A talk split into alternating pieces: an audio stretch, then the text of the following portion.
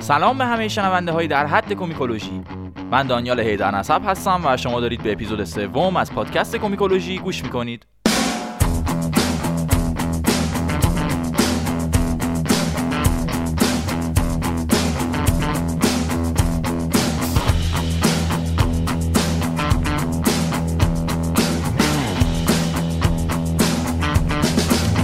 تو کومیکولوژی در مورد کمیک صحبت می‌کنیم. دقیق تر بخوام بگم درباره داستانا و شخصیت هایی که معمولا مرکز توجه نیستن و رسانه ها روشون سفت و محکم پروژکتور ننداختن. توی اپیزودهای یک و دو به ترتیب از شخصیت های دنیای مارول و دیسی صحبت کردیم.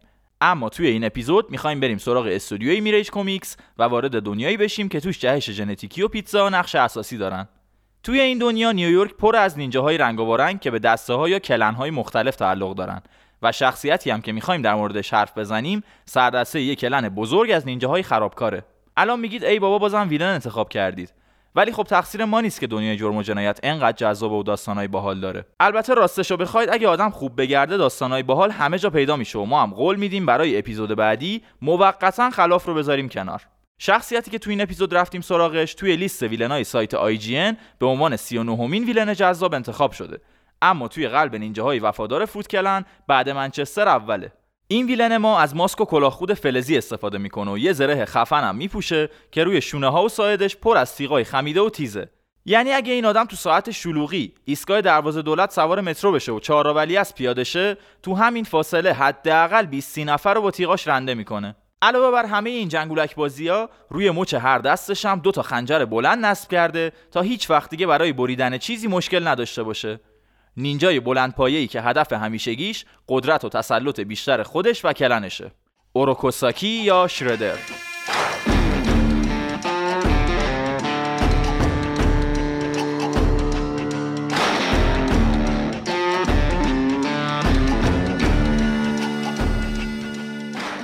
داستان اوروکوساکی از مرگ برادرش اوروکوناگی شروع میشه. منم اولش مثل شما فکر کردم وقتی اوروکوساکی و اوروکوناگی با هم برادرن یعنی حتما داستان رو جواد خیابانی نوشته. ولی مثل اینکه تو ژاپن کلا اینجوریه که اول فامیلی رو میگن بعد اسم کوچیک. به هر حال داستان اینجوری شروع میشه که اوروکوناگی و یه بابایی به اسم هاماتو یوشی هر دوشون یه دختر به اسم تانکشن رو دوست داشتن و از بین تمام راههایی که برای حل کردن این اختلاف وجود داره آخرش اتفاقی که میفته اینه که هاماتو یوشی اوروکوناگی رو می‌کشه و بعدش هم دست همسر جدیدش رو می‌گیره و میره آمریکا. این طرف اوروکوساکی که این ماجرا رو می‌بینه تصمیم می‌گیره که عضو یکی از clan ای قدرتمند ژاپن به اسم Foot Clan بشه تا با تبدیل شدن به یه نینجای درست و حسابی بتونه انتقام برادرش رو بگیره.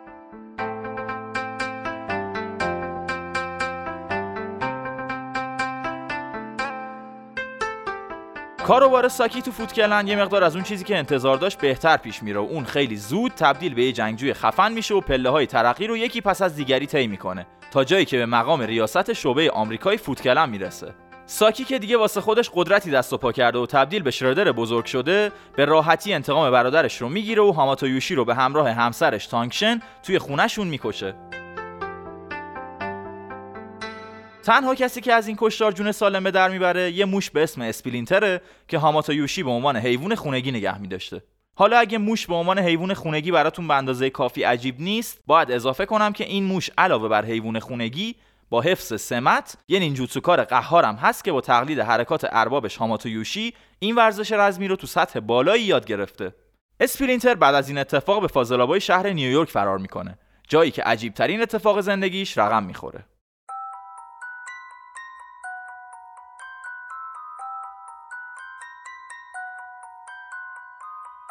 یه روز که اسپلینتر توی فاضلاب واسه خودش میچرخیده یه محفظه استوانه‌ای پیدا می‌کنه که کنارش هم چهار تا لاک پشت کوچولو افتاده بودن. فکر کنم بقیه‌شو دیگه خودتون بلدین. در محفظه باز میشه زباله های هسته‌ای بیرون میریزه و اسپلینتر می‌بینه که نه تنها خودش جهش پیدا کرده و اندازه انسان شده بلکه بچه لاک پشتا هم همین اتفاق براشون افتاده و دارن بهش نگاه می‌کنن و میگن بابا. اسپلینتر اسم بچه های جدیدش رو از روی یک کتاب هنر رنسانس که توی فاضلاب پیدا کرده بوده لئوناردو، رافائل، مایکلانجلو و دوناتلو می‌ذاره و تصمیم می‌گیره نینجوتسو رو در بالاترین سطح بهشون آموزش بده تا بتونه در آینده انتقام اربابش هاماتو یوشی رو از شردر بگیره. البته توی پرورش عادتهای غذاییشون چندان خوب عمل نمی‌کنه و قوت غالب لاک پشتا هر شب پیتزا و فسفوده خب از این بدیهیاتی که همشو می‌دونید بگذریم و یه 13 سال بریم جلوتر روی پشت بوم یکی از آسمون خراشای نیویورک جایی که در پایان یه درگیری سنگین و طولانی بین لاک پشتای نینجا و شردر بالاخره لئوناردو شمشیرش رو تا دسته توی شکم شردر فرو می‌کنه و دوناتلو هم با چوب دستی از بالای ساختمون پرتش می‌کنه پایین. بعد از مرگ اوروکوساکی لاک پشتا و اسپرینتر خوش و خورم به زندگیشون ادامه میدن تا اینکه شردر با برگشتن از مرگ حسابی غافلگیرشون می‌کنه و خونه زندگیشون رو با آتیش می‌کشه. لاک پشتا پشمی ندارن که بخواد بریزه.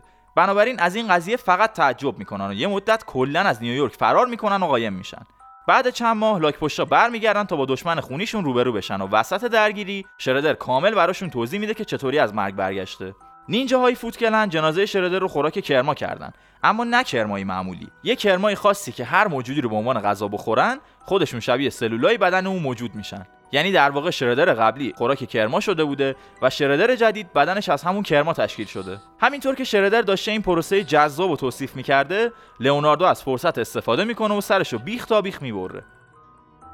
این بار لاک پشت جنازه شردر رو شخصا می‌برن به رودخونه هاتسن و به روش وایکینگی میسوزوننش. یعنی با یه قایق کوچیک هولش میدن وسط آب و بعد نوک یه تیر رو آتیش می‌زنن و با کمون شلیکش می‌کنن روی قایق. عجب مرگ با شکوهی البته احتمالا خودتون هم تا الان متوجه شدید که هیچ وقت در مورد مرگ شردر نمیشه با اطمینان کامل صحبت کرد. حتی مورد داشتیم که اوروکوساکی مرده بوده اما شردر زنده بوده. توی سری کومیک های TMNT Urban Legends می‌بینیم که فوتکلن با مرگ شردر خیلی ضعیف شده و یه مش گنگستر مسلسل به دست حمله کردن به مرکز فرماندهی فوت و دارن نینجاها رو مثل دومینو میریزن رو زمین. از غذا رافائل هم اونجاست و همزمان با گنگسترها و نینجاهای فوت درگیره. تو همین درگیری ها رافائل تصادفا توی گوشه تاریک یا آجری رو فشار میده و به یه اتاق مخفی راه پیدا می‌کنه و می‌بینه به به. با هنگری شخصی اوروکوساکی و انبار زره ها و اسلحه هاش خوش آمدید. تو این اتاق از شمشیر سامورایی گرفته تا تفنگ اتوماتیک همه جور سلاحی پیدا میشه. البته به غیر از بیتوجهی که می‌دونید کشنده ترین سلاح بشریته. طبیعتا هر آدم یا لاک پشت عاقلی تو همچین شرایطی تصمیم می‌گیره زره تنش کنه و شردر جدید بشه. رافائل هم دقیقا همین کارو می‌کنه. با لباس شردر از اتاق میپره بیرون و گنگسترای مهاجم رو مثل پنیر چدار رنده می‌کنه. بعد از این کار نینجاهای فوتکلن بهش اعلام وفاداری می‌کنن و به عنوان شردر جدید قبولش می‌کنن. حالا قسمت جالب ماجرا اینجاست که لئوناردو و مایکی و دوناتلو تصمیم می‌گیرن این شردر جدید که شهر رو حسابی شلوغ کرده رو پیدا کنن و بهش میگن نگو نیویورک مال من نیویورک مال تونیس نیویورک با سوناس که پیتزا می‌خورم با سوسیس. لاک پشتا برای وارد شدن به مرکز فرماندهی شردر یا همون رافائل مجبور میشن از لباس مبدل استفاده کنن و این قضیه باعث میشه موقع دعوا کسی کسی رو نشناسه. اما قبل از اینکه رستم و سهراب دو اتفاق بیفته برادرها از هویت اصلی هم باخبر میشن و همه چی خدا رو شکر به خیر میگذره.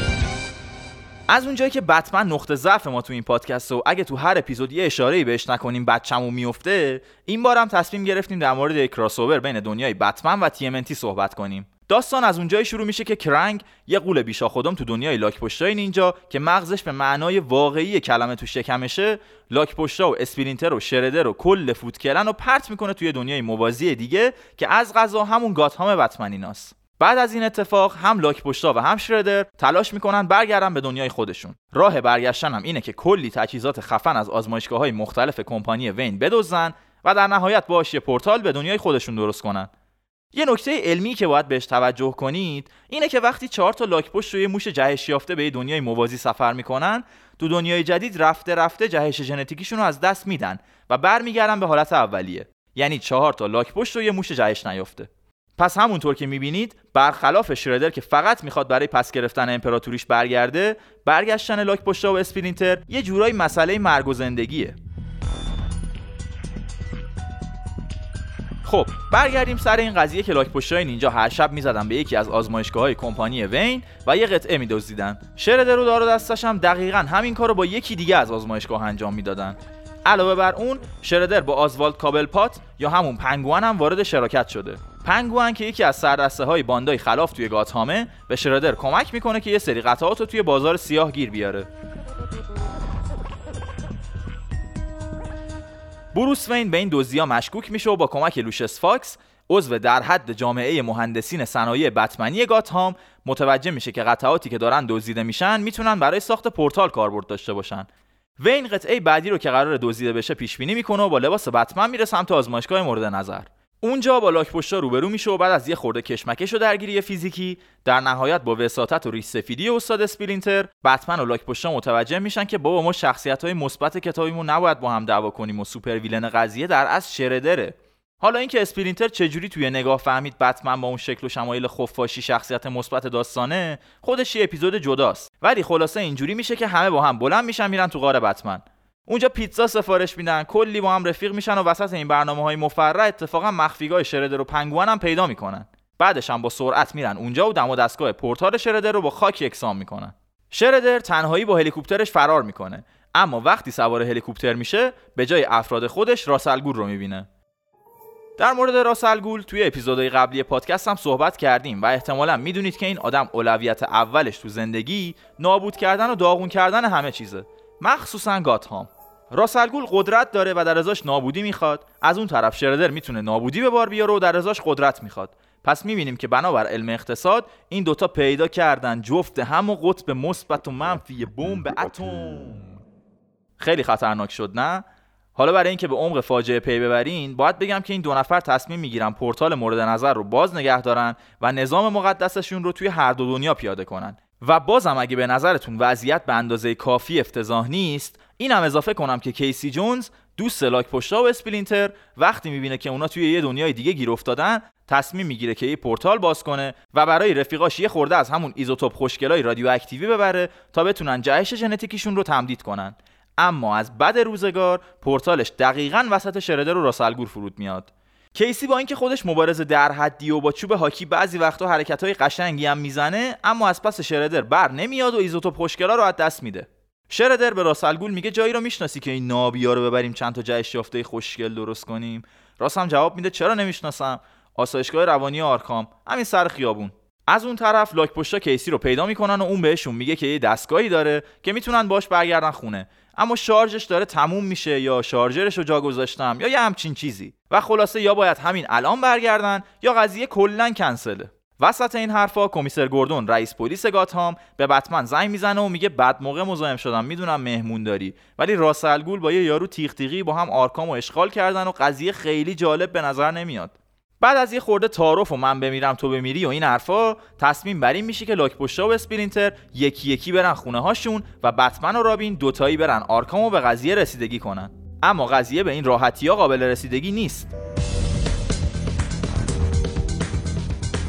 وقتی بتمن و رابین با آرکام می‌رسن اونجا با یه باغ وحش از تبهکارای جهش یافته مواجه میشن که قدرتشون از حالت عادی خیلی بیشتره. پنگوان واقعا منقار در آورده جوکر شبیه یه مار آدم نما شده. هارلی کوین که اپیزود دوم در موردش حرف زدیم شبیه کفدار شده و خلاصه یه مش هیولای کت و کلفت اونجا هستن که بتمن و رابین نمی‌تونن باشون مقابله کنن. درست لحظه ای که بتمن جلوی راسلگول و شردر به زانو در اومده و اونا هم دارن خودشونو برای خنده های شیطانی آماده می‌کنن یهو یه beat هیپ هاپی play میشه و لاک پشتا و اسپلینتر سر می‌رسن و معلوم میشه که تو لحظه آخر مرام و مردونگیشون گل کرده و خونه رفتن و بیخیال شدن و اومدن کمک دوست جدیدشون.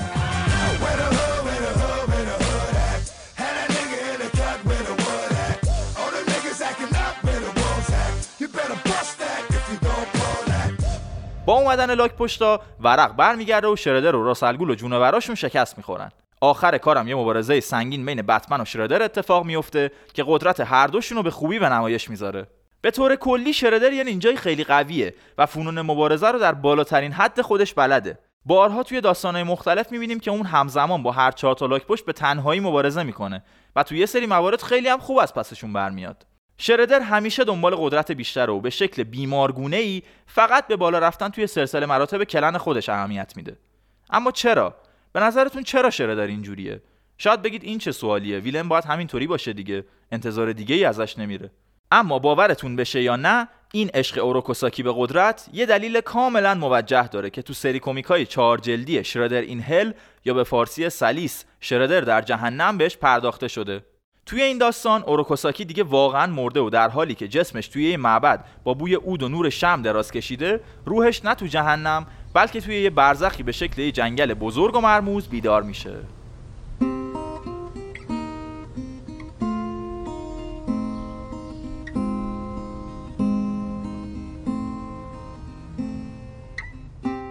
توی دنیای بعد از مرگ اوروکوساکی توی این جنگل واسه خودش میچرخه و ماجراهای مختلفی رو تجربه می‌کنه. روح دشمنایی رو می‌بینه که خودش به این دنیا فرستاده و یه جایی هم تو جنگل با تناسخ قبلی روح خودش روبرو میشه و باهاش میجنگه. آخر داستانم ریشه درخت زندگی رو پیدا می‌کنه و اونجا با یه اجدهای سفید که نماد خوبی در جهان حرف می‌زنه و میگه بابا خسته شدم دیگه چه وضعش آخه؟ اونجا اجدهای سفید بهش میگه که ببین اولا من بابات نیستم. بعدم اینکه ما اون اوایل دو تا اجدها بودیم. اجدهای سفید نماد نیکی و خوبی و اجدهای سیاه نماد پلیدی. اجدهای سیاه انقدر توی کائنات کسافت کاری کرد که تصمیم گرفتیم زندانیش کنیم. اما خودت که می‌دونی اجدهای سیاه رو توی اوین و فشافویه نمیشه زندانی کرد. پس تصمیم گرفتیم توی یه روح زندانیش کنیم. روح تو اوروکوساکی.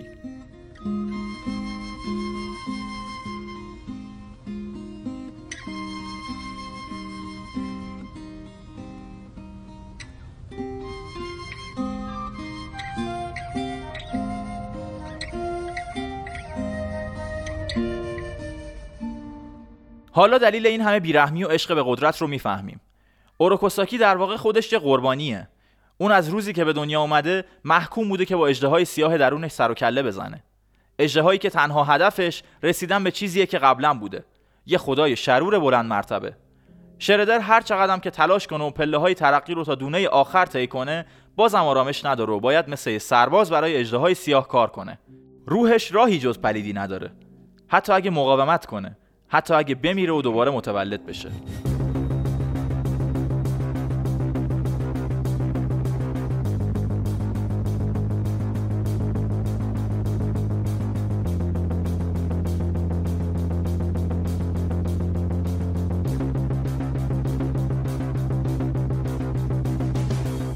اگه به شخصیت شردر علاقه مند شدید و دلتون می‌خواد بیشتر در موردش بدونید می‌تونید تو کانال تلگرام کومیکولوژی به آرشیو نسبتا کاملی از کمیک، فیلم، سریال و انیمیشن هایی که توشون حضور داشته دسترسی پیدا کنید. امیدوارم از این اپیزود لذت در حد رو برده باشید و اونو برای آشنایی کسایی که به کمیک علاقه مندن تو شبکه های اجتماعیتون به اشتراک بذارید.